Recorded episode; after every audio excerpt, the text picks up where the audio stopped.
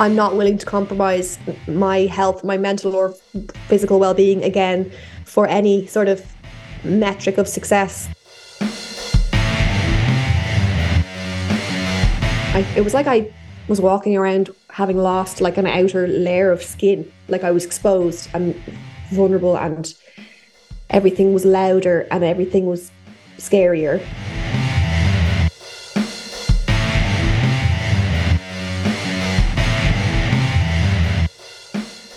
Hi, my name is John O'Driscoll, and you are very welcome to the Blueprint Podcast.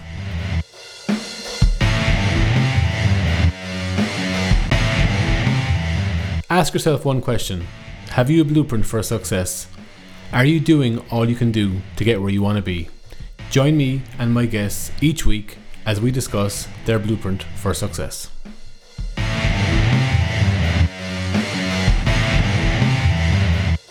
Please drop us a like or a follow wherever you get your podcasts Spotify, Apple, Google, and please give us a 5 out of 5 star rating. It does really help. Thank you so much.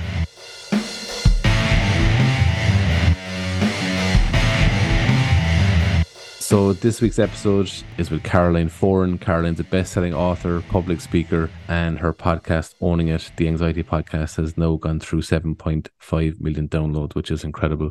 So I'm really glad to have her on. And Caroline, thanks so much for joining me on the Blueprint Podcast.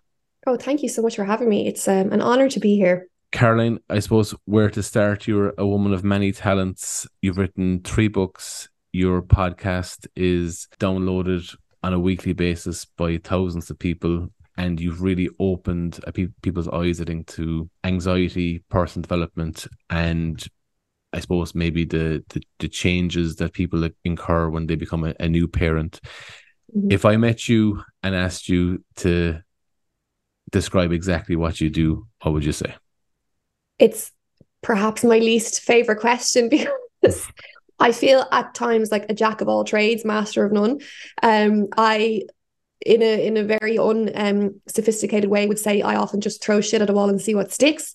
Um, I have somewhat of an entrepreneurial spirit, but I'm also quite lazy. And I yeah, multi hyphenate I think is probably the best um bit notionsy way of describing it. So I just I started out in media in journalism, worked my way up and really had ambitions to work for myself. And after having had a really hard time with my mental health, that just felt like something I had to write about and talk about. So it happened very organically. And then from there, it's just growing with the changing landscape of new technology and you know it working for social media it working for a podcast i've done lots of traditional broadcasting tv and radio been on all the shows um, and having a real sense of um, I suppose my my principles or my manifesto around what I'm here to do, um, which is to normalize anxiety and mental health difficulties. Um, especially, in, I really feel strongly about it in the professional space because there's often this misconception that you know you can't have one if you're going to have the other. You can't be vulnerable and successful or professional. And if anything, the opposite has been true for me. And um, a willingness to be vulnerable and explore what you perceive as your weaknesses and can actually bring much greater connections in the workplace and um, helps you reach solutions quicker and um, just that human connection piece, which I think was missing from the workplace for so long. Uh, so, so yeah, I I talk about anxiety, I write about it, and then on my own social media, I'm very interested in just lots of general life stuff like interiors. I had I set up an interiors business recently, and with my friend, and then when I had my baby, I just had the, I had my finger in too many pies and very limited time. And um, so I had to kind of streamline and say, right, I'm just going to go back to basics of my anxiety podcast, writing. Uh, I've written some columns for decent magazines and stuff. And now as you know, you kindly subscribed. I've gone down the Substack route, which I think is a brilliant platform for um, connecting directly with your audience and kind of cutting out the middlemen. And then there's always in the background, there's always some books in the works, but I haven't done anything bookwise for a while. I'm, I'm trying to land on the right thing. Actually, something I'm I have on submission is some kids' books. The Owning It podcast. Um, I suppose you very much put yourself out there because it talks about anxiety and about how you dealt with anxiety and it's grown to be a massive success and getting a podcast audience can be difficult. How have you grown it over the years? Is it just consistency? you know, you're is it is it twelve seasons you're on at the Yeah. moment? Yeah, I think there's a few things that were at play. I think my timing was good, even though I didn't realize it myself. Um, the market wasn't completely saturated with podcasts at the time. It was relatively new in Ireland, and certainly as far as brands were concerned over here, it, there was not money being put into podcasts here. So when they did start to wake up to it, I was kind of there, ready and ripe for the picking. Um, I had come off the back of my first, well, my all my books, no, sorry, my my two books were out, and they had both been international bestsellers, which is a very fancy way of saying they were so they were bestsellers here and they were available to buy in other countries. It doesn't mean they're bestsellers in other countries, but these are the little taglines you uh, you latch onto for marketing purposes for optics. So I had that bit of credibility, I suppose, um, to say, look, you know, from the best-selling author of blah blah blah, which did really well. Here is the podcast version. I felt like the nature of what I was doing lended itself really well to the podcast format because I know myself when my anxiety was really bad. Sometimes the idea of getting stuck into a really heavy book would maybe be counterproductive. So if you can be out for a walk, strolling and listening and having that human connection, if you can hear the emotion in my voice or the emotion of my guests, Mm. um, and if things can be, yeah, I just think it's a format that really works for people who are feeling that way because there's um another thing that worked for me is that I think there is an urgency about it. You know, when when people are feeling that anxious, they need to know what they can do now and they will jump on it. Um, and at the time, we were really only getting going on scratching the surface of these mental health discussions. Um, there wasn't anything really like it. It was super niche. I think the other podcasts at the time were kind of news related or comedy related or celebrity based. Um, and what stood to me was really honing in on this podcast is to help listeners and myself better understand and manage their anxiety. And I've never lost sight of that. I'm thinking, okay, great, you might have an interesting story or might this might go off in a couple of tangents, but what is the listener going to take from this that's going to help them understand something a bit more? Maybe they hadn't understood, feel that they can relate to, feel seen, heard, validated. Um, and is there something in it that they can practically take take to help and manage their own experience? Even though I haven't really been niche in much else, you know, my my social media is so all over the place, and it, that goes against you in some ways. Being Mm. niche with the podcast has really worked to my favor, and just slowly tipping away at it when it comes to the seasons and stuff, it's just a matter of I would do maybe 10 or 12 episodes and I think, okay, I'm I'm running out of steam here. And I would just stop for a little while and then I'd start again and I'd just call it a new season. There was never really any strategy in place, but I thought that going doing a podcast every single week, I would run out of steam and I would maybe the quality would dip. And I'm sure it has at some points as well. And I certainly never, I thought I'd maybe get two seasons out of it. I thought this is a conversation that will begin and end because I will reach the amount of things that you can say about it. And I still to this day think, how am I still getting away with this? Like people are listening. I'm still finding more things to talk about. Um, and I when I go and look at my stats, you know, see people tuning in and it's it's almost nothing to do with my social media, which is lovely. It's Mhm. people have just subscribed and I'll set it live on Sunday at midnight. So we'll, I'll wake up in the morning and there'll be like thousands of downloads already from Australia and other parts of the world where they're awake. And I, I can't understand how these people have found me. But I guess some of it's to do with maybe just people looking for anxiety podcast and just that's because I've done well, it comes up. And once you start to do well, it's kind of self-perpetuating. And I was afraid to rely on it for a long time in any sort of financial way. It could just all disappear at any moment. Um, Mhm. but I'm what I do have still is I'm like still deeply passionate about it and I get very excited about the conversations that I have and I really do keep drawing back to the person that I was when my anxiety was so bad thinking what did that girl need to hear? What would have helped her? And had I really believe had I known then what I know now I never would have suffered to the extent that I did. Yeah I think timing luck and consistency and the market there was opportunity for me there at the time. Um and and like from the kind of I know that might not be relevant from the money side of it like even though my podcast has grown and grown the revenue doesn't necessarily because now there are so many more podcasts and there's still the same advertising pots there so the brands they don't have necessarily more money they're just spreading it thinner across Mm. all the podcasts who do well Imposter syndrome is a, an often spoken about phenomenon that people, are, I suppose, are kind of relating to. Has there ever been that with you when you were like, how has this podcast got seven and a half million downloads? Yeah, all the time. I mean, every day. And even when I do interviews or anything like that, and like the way you describe me coming on, I'm like, who's he talking about? And I feel like a fraud, and that's not true. And and you can just, like I said about the international best-selling book, you can just pull these things, and it can sound like I'm, you know, quite impressive and I'm sitting here in my tracksuit bottoms.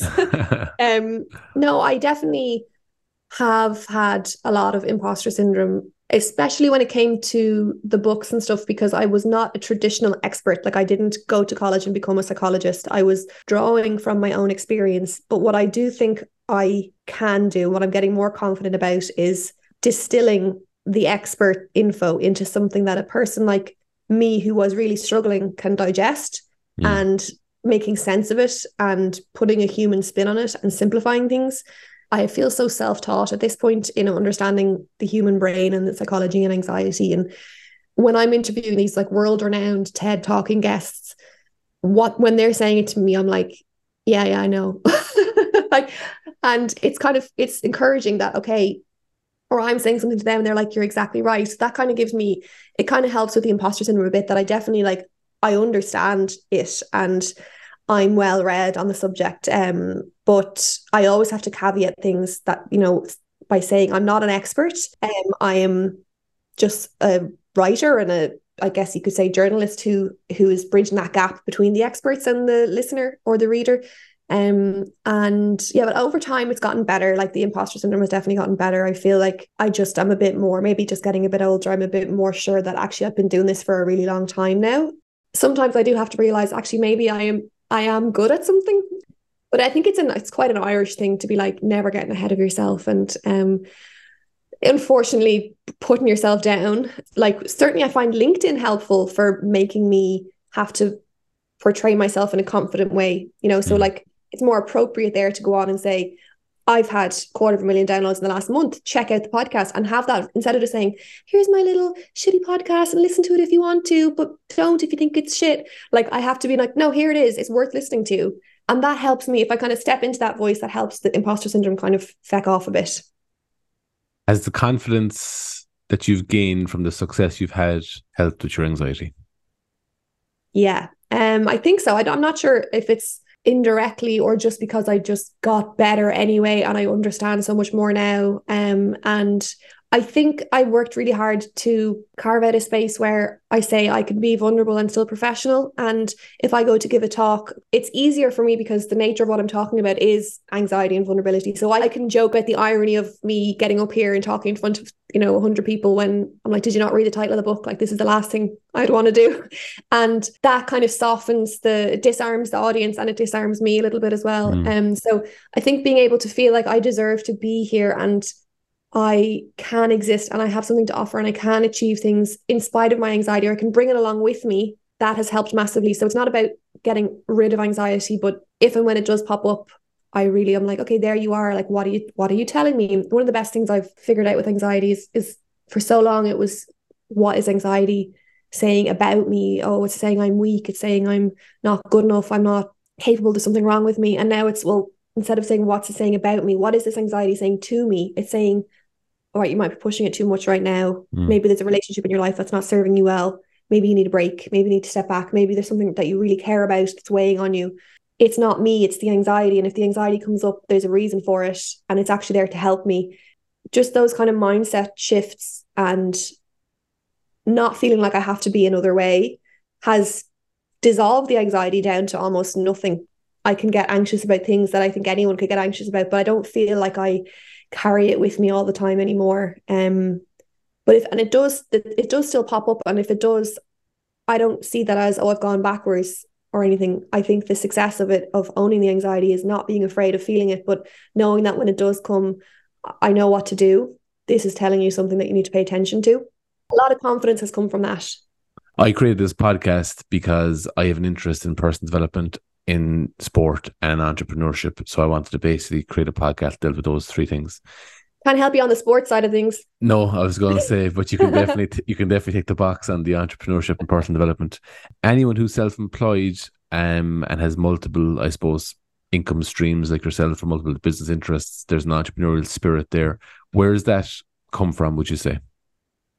I don't have any ambition of working that hard. And I think it's because of what I went through with my mental health. I'm not willing to compromise my health, my mental or physical well being again for any sort of metric of success that would compromise it. Do you know what I mean? Like the we're so focused on money, power, and all these things, but to me, the ultimate metric is is my well being. Am I feeling well? Am I able to sleep at night? Do I have a pain in my chest? Am I able to enjoy the time that I have? Am I making the best use of my time? So that's what motivates me. And I I think that's probably where people become a bit more savvy and entrepreneurial is like, how can I make this work without me working 70 hours a week? What can I do? How can I leverage what I've already done? How can I put something in motion that will kick off some sort of passive income? So using laziness to your advantage and also I, I really wanted even before I became a parent, I wanted to be my own boss. I wanted in case I ever, I guess it was kind of like an insurance policy for me. In case I ever hit a stumbling block again, I wanted to be able to lean in and out as I need to to take care of myself. Because when when I had what I describe as my mental breakdown, I was working full time. I had just started a new job, and I felt so powerless and overwhelmed. Well, I did anyway because of what was going on. But the fact that I felt like, oh my god, I've got all these bills to pay, and I've just moved out of my house and in with my boyfriend, and I, I just started this full time job, and I'm going to let everyone down and what what am I going to do? How am I going to? I, I, was so um dependent on all these other things that I just had this drive then to get really self sufficient out, out of fear really um and out of wanting to protect myself. And now I I set myself up to be able to work minimally but really effectively and I really like it. Um, I mean, there's definitely downsides. Like sometimes, you know, you don't know when a paycheck will come, and I'm obviously there's times when I really do have to rely on my husband's more stable income, and he calls me the wild card. But I love being able to take my foot off the gas. it's a, it's such a privilege to be able to take my foot off the gas if I need to. And then with my son, who is really highly sensitive, and he has had his own struggles with anxiety and separation anxiety has been so hard for him. And I was able to just drop everything. Like last year, it got or earlier this year, it got so bad. The poor little thing. It was really just so horrible for everyone. And I had booked in all these talks, you know, for it was International Women's Day, and I was meant to be giving X, Y, and Z public speaking things, and like good money that I was saying, I, I'm I'm sorry, like I have to I have to put my family first. I physically couldn't make myself be available for it because he couldn't bear to be outside of my sight. Um, and even if I did and he was screaming outside the door, I just I wouldn't have been able to perform or deliver what they needed anyway. So as much as I was like, oh, I'm losing out here, this is sort of fortuitously why I did set myself up in this way so that I could, if I needed to, if my son needed me to be able to be spending every morning with him trying to get him settled into Montessori, I will be able to do that. Um, so it's all come from my own mental health struggles and now it's a scaffolding around him as well, mm-hmm. um, and a bit of laziness. Use laziness to your advantage. That could be the title of your next book. That's a that, that, that's a golden title. I just I love sleeping so much. Like I want to go to bed. I'm not a night owl. I'm not a morning person. I'm like a midday person. I love going to bed at like half nine, ten. Barry's like, why would you go to bed when you're not tired? I'm like, just to be in the bed. Like, why would I? I'm not just going to waste the opportunity by falling asleep straight away and then hate getting up in the morning like hate it. And now it's great to be able to say like yeah let's do a podcast at 9 30 because i'm going to be downstairs having breakfast with my kid before that. Isn't there a, a, a contradiction in that public speaking is the biggest cause of people's anxiety but you do it a lot? Is that because you've now dealt with it or is it because you're constantly challenging yourself that you will own the anxiety so when my first book came out and it did really well, I was then asked like a lot of times to come and will you come and talk to this group of staff? Will you come and do this event? And I was like, oh my God. And I realized that I had gotten myself from a point of survival to stability. You know, I was just clinging on every day to being like, okay, I feel like relatively I can exist in the world again. My anxiety is not so much in the driving seat. But then it was like, now I have to level up and share my what I've learned. And it was one thing being at home alone in a cozy room typing stuff where I felt safe and then suddenly having to go out face to face and yeah like people fear public speaking more than they fear death and I was one of those people um and I still would get like I I I haven't done it in a while now so if you don't if you're not doing it like I treat it as exposure therapy if you're not doing it really frequently though that anxiety can definitely creep back in um, so I realized I had a lot of work to do to go from stability to success. There's a, I think his name is Zig Ziglar.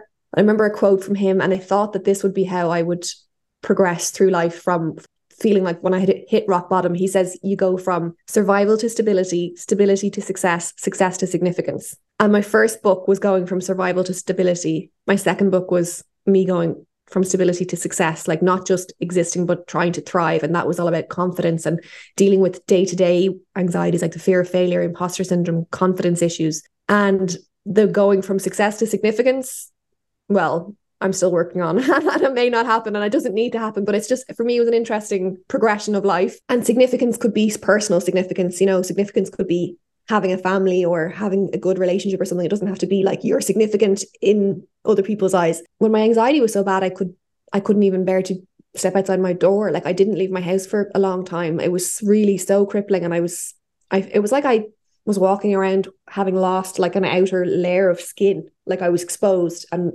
vulnerable and everything was louder and everything was scarier. Um so to go from that to then standing in front of like group staff was such a leap for me. Um, and I just came up with my own ways of doing it. So, like, I wrote a piece on my Substack about this and what I do to, like I say, take my anxiety with me. Again, I mentioned this already, but like the nature of what I'm talking about allows me to kind of joke and break the ice by saying, like, oh, this is, you know, I'm anxious about doing this. You know, anyone would be. Now, a solicitor going into a law firm couldn't necessarily make that joke because you're like, well, I really need to depend on you to be super professional. But what I'm talking about allows me to to kind of to be a bit more human.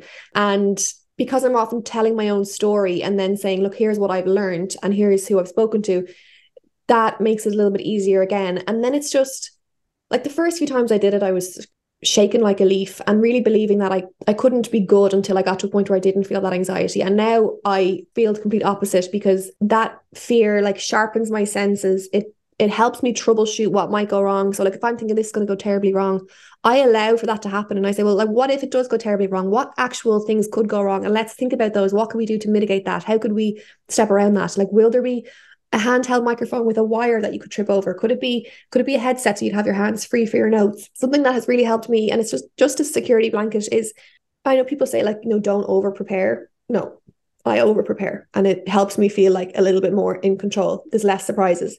I will write out what I'm going to say, like word for word, and I will write in. And I guess because I'm a writer, I, I it's easy for me to do this. I will write in a way that sounds like very conversational, very colloquial, and I'll even like write in little throwaway comments and jokes and softeners here and there. I will then print that off and I will read it so many times out loud to the point that I've internalized it so much that I don't need it's like when I play the piano. I, I can't do it without the notes, but I'm not necessarily looking at every single word. It's a confidence thing. It helps me feel secure.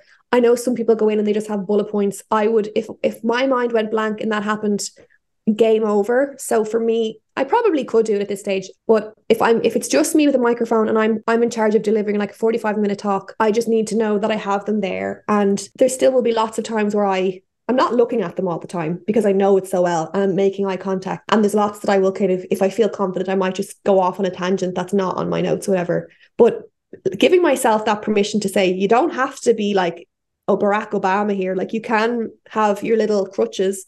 That's helped massively and then just doing it again and again and again and then you know finishing and getting some feedback which would really help it covid kind of screwed things up a bit though because i started doing everything online and mm. they hmm. were all webinars and it was definitely a lot less anxiety inducing because well i'm sitting here like i am right now but you then you don't have the feedback of people like i don't see anyone's faces no one's kind of nodding i'm like is this going into the ether i don't know if this is hmm. terrible mm. and you and then when it's finished they're like okay thanks so much and you're like was that terrible so it's you really do depend on getting that little bit of feedback. But I did I remember I learned my lesson um the hard way when I was before my anxiety got really bad and I was um I was working in entertainment and I was asked to go and introduce a movie screening.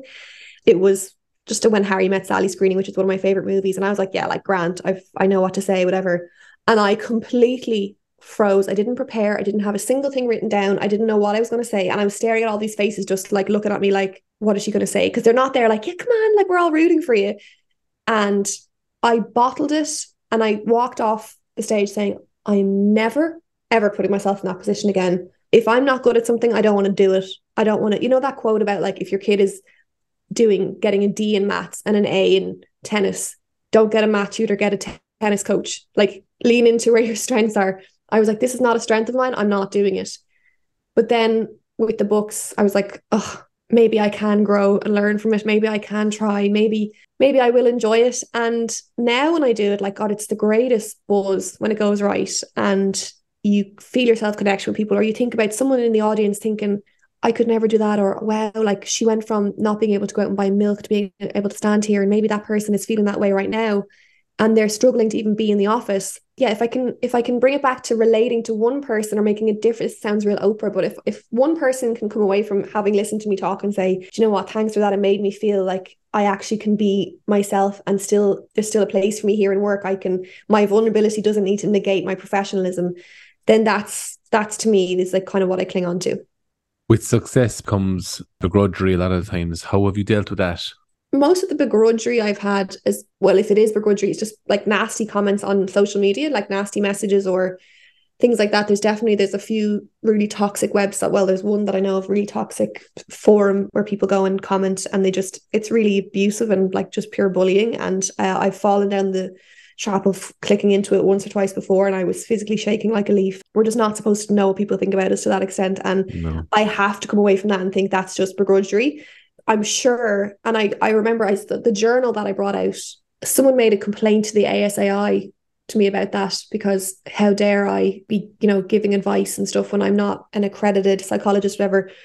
And I had to go back and say, I'm not saying I'm an accredited psychologist anywhere. There's nothing in the book it says anything like that. It's just, here's what I do, here's what helps me. And I had to kind of figure out that that was probably someone who does have all the formal training. I was like, why can't I do that? And I've I have been really fortunate that I've been able to leverage one thing after another to be able to say, well, I can bring a journal out, and because of my following, it probably will do quite well. Didn't do very well actually. I had to I just stopped production on it because I it, it was just too much of a slog. So yeah, I just have to think, okay, well, I'm sure there will be some begrudgers, and it definitely when someone says something mean, there's no two ways about it. It it cuts right through all of the positivity, and it does so for a reason because our like I understand that my my I can't not feel that way because my brain and body is designed to like look out for threat. And if anything is going to compromise our survival or, or be a threat to our survival that's what our mind focuses on.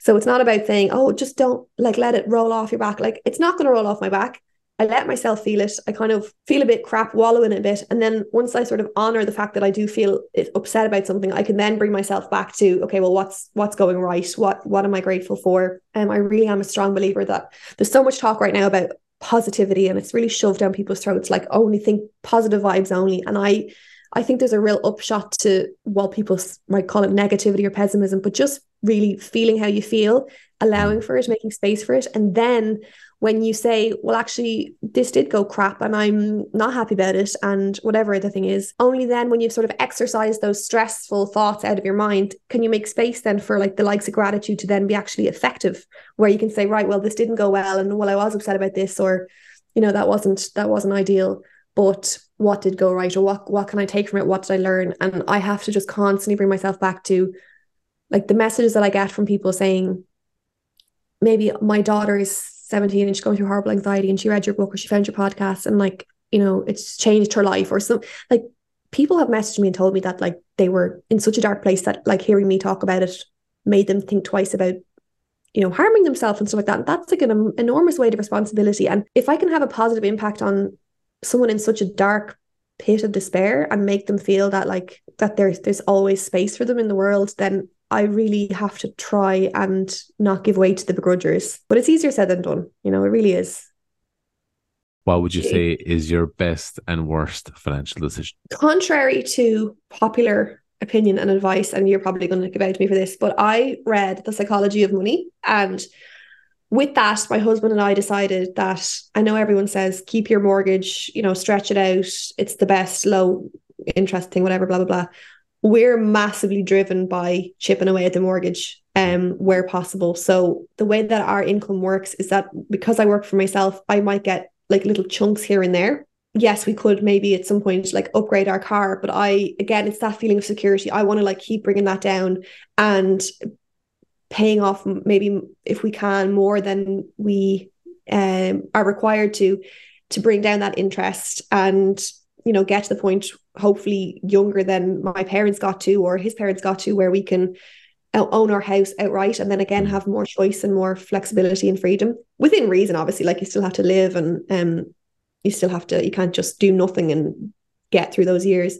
Um but i think when a little chunk comes in for me once i put my tax bit aside i'll try and lop it off the mortgage. And we've we've been able to do that because we're on a variable rate so that again is we're very fortunate there. Um, I think, yeah, I think also being very anxious about not having enough money for my tax bill has gone in my favor.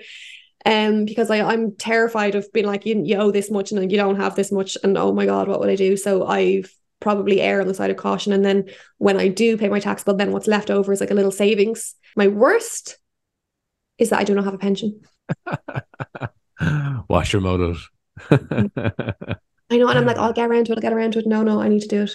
Would you say there has been an increase in people's uh, challenges in people's personal development or mental health in the last number of years? And if so, what would you think has been the main cause? Yes and no. So, yes, I think we are dealing with a lot more these days. Like, I think we cannot underestimate the significance of COVID. And I don't think people have even, we haven't even begun to scratch the surface of the impact that that had on us psychologically as a collective.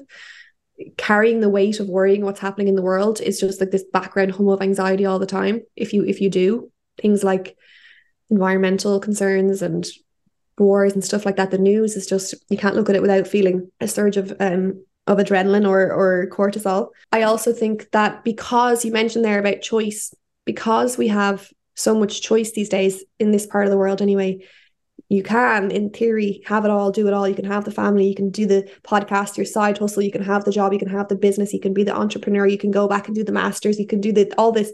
Because we have so much more choice than maybe our predecessors had, we feel this pressure to do it all and take it all on. And really you know you can do anything but you can't do everything. Um and i think too many people try to do an awful lot and try to even especially for women i think you know where they're trying to be the kind of parent that's there and active but also like no I, I deserve to have my career. I want to have my career and I want to have time for myself. And I also want to do my Pilates class and I also want to like have my little side thing. With so many spinning plates the thing that tends to drop one one plate will drop and the one that we let drop is our well-being i think. And that's where anxiety can kind of creep up in in a general sort of broad strokes idea. Um i think so i think for that reason yes it's it's we've we're dealing with a lot these days a lot of a lot of pressure. If i think it's maybe improved i think it's only because we're talking about it and people feel like oh it's okay to feel like this this is normal. And maybe it's not going to get to the point of being so bad because they there's so much more information out there and they can like had I had access to the information now these kinds of conversations when I was really bad I probably never would have plunged to that depth. Um and it's you know it's there's no shame well there's not as much shame anymore in you know saying coming on social media for example and saying like I've been having a really hard time with anxiety whereas when I was going through it I just disappeared off it because you were only on social media then to like post a bikini photo from a trip to Bali. You know, there was it was very, very show offy, very curated, very sanitized, and there was no space or room for nobody wanted to know if it made people feel deeply uncomfortable if you were being that honest and vulnerable. Whereas now there's um so much respect for that, I think. And especially in the workplace, I think it's gotten a little bit easier but then on the flip side, the demands of work and the hours people are working at seems to have gone kind of crazy. So it's like, while yes, we understand that your mental health might suffer, we also want you to keep doing it. So it, overall, I'd say yes, we are struggling with it a bit more. Who would be your main inspiration or hero? Career wise and like business wise, I I have a few friends who I completely trust. And we actually i think there's a lot of talk about women supporting women but it's like only if it's not going to step on my toes. And with my with my close professional colleagues we really do support each other behind the scenes and in front of the scenes. And i can bounce ideas off them and they will give me honest feedback. And i feel so charged after a conversation with each other about how, what can we do? What can we streamline? What can what ideas are worth pushing on with? Um so there's a couple of a couple of friends um in my life who who do that for me. And then overall for professional and life and everything um I don't think there's anyone I trust more to give me honest advice and who really help roots for me and believes in me as, as my husband. Um and my mom as well. My mom is my best my best friend um but my mom only wants the best for me all the time. And you know she'll always kind of she wants to protect me whereas uh, and so does so does my husband but i'm not his baby so he can help he can probably come at it from a bit more of a pragmatic approach and Um, I'm very fortunate that we're very aligned on things like our goals, our financial goals, how we want to work, how we want to live, what we want for our family, how we want to raise our son, like our parenting decisions that we're very, very, very aligned on. And he's the person I'm most excited to tell, you know, when things go right. And he's the person I feel safe as going to when things go wrong. And he kind of takes care of us with the like with his I say with his like boring job. he allows me to go and you know see what might come to fruition. Um and so so not necessarily like famous people. Um mm. you're probably looking for me to say like diary of a ceo or something. No um, no i did not read his book though and find and I, it was incredible. Um and i actually don't listen to the podcast i don't have time to listen to anyone's podcast barely listen to my own as i edit it um but i i learned an awful lot from him um, and there's a couple of women in media who, um, like for example, there's a woman called Farrah Storr. She used to be an editor of Cosmopolitan. She has since gone on to become a really senior person in Substack, and just seeing how she's navigated through the changing media landscape, um, and her skill and her her like journalistic um, abilities has always kind of stood out to me. What would you say your blueprint for success has been? Leaning into what I'm good at, really just following that being very malleable and open to changing direction. This is just for me. Now, there's been never been like a set plan. If you feel really passionate about something, not not suppressing that because if you think something is good enough, chances are someone else might think it too. Having the, yeah, having the confidence to fail. There really hasn't been any strategy or plan, and just always being driven by what I feel passionate about or what I feel is lacking or needs to be said drawing from my own experience, what thinking what do I have to offer, what do I have to say. I'm probably the least blueprinty person you've had on. But I guess overall it's it's how can I leverage what I've done, what I'm doing to keep doing more of it? How can I keep doing what I'm doing? Because actually it's not for me, it's not about getting to a particular point in the future. It's maintaining what I already have going on, which is an amazing place to be. I do have some goals and aspirations. Like I, I would love for my Substack to take off, and um, you know that requires just really like like the podcast, chipping away at it really slowly, letting time unfold for people to find you and want to hear your voice regardless of what you're writing about um I would love for that to become because that is just such a pleasure to do um I would love in a year's time to have like X number of paid subscribers for example although I I I tend not to kind of focus on numbers like that because I've no idea what the gauge is. But my friend who's also in the same boat, she said she would hope that she would get to like a thousand paid subscribers by next year. And I was like, okay, maybe I'll think like that as well. I feel like there's a lot I could do in the kids space, like especially dealing with my own child who's sensitive and um, has struggled with anxiety. It's a natural evolution for me to go from understanding what I do about anxiety um, in my own life and with my books that were for adults and bringing that down into something at a, at a childhood level.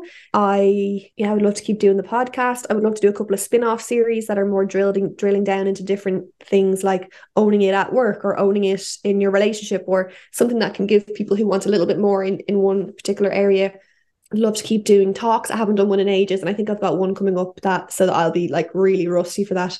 Um, and yeah, just I mean, I do want to make a lot of money, like because it for me, like I was talking about my this with my friend the other day.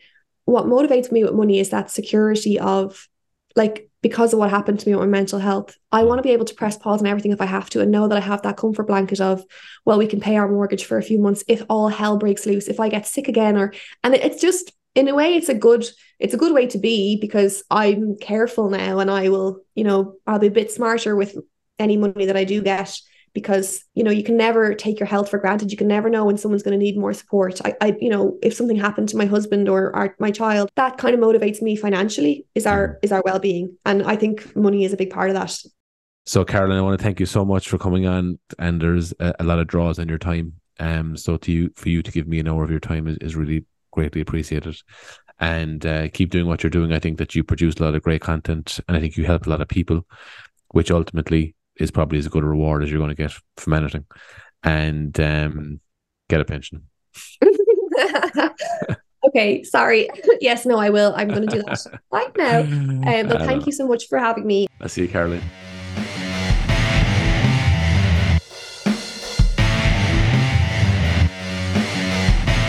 Thank you all for listening. I really hope you enjoyed that episode. For more information about me, John O'Driscoll, and my day job as a financial advisor, please visit blueprintfp.ie. For more information on the podcast or to listen to other episodes, please visit the-blueprint.ie. Catch you all in the next episode. Take care.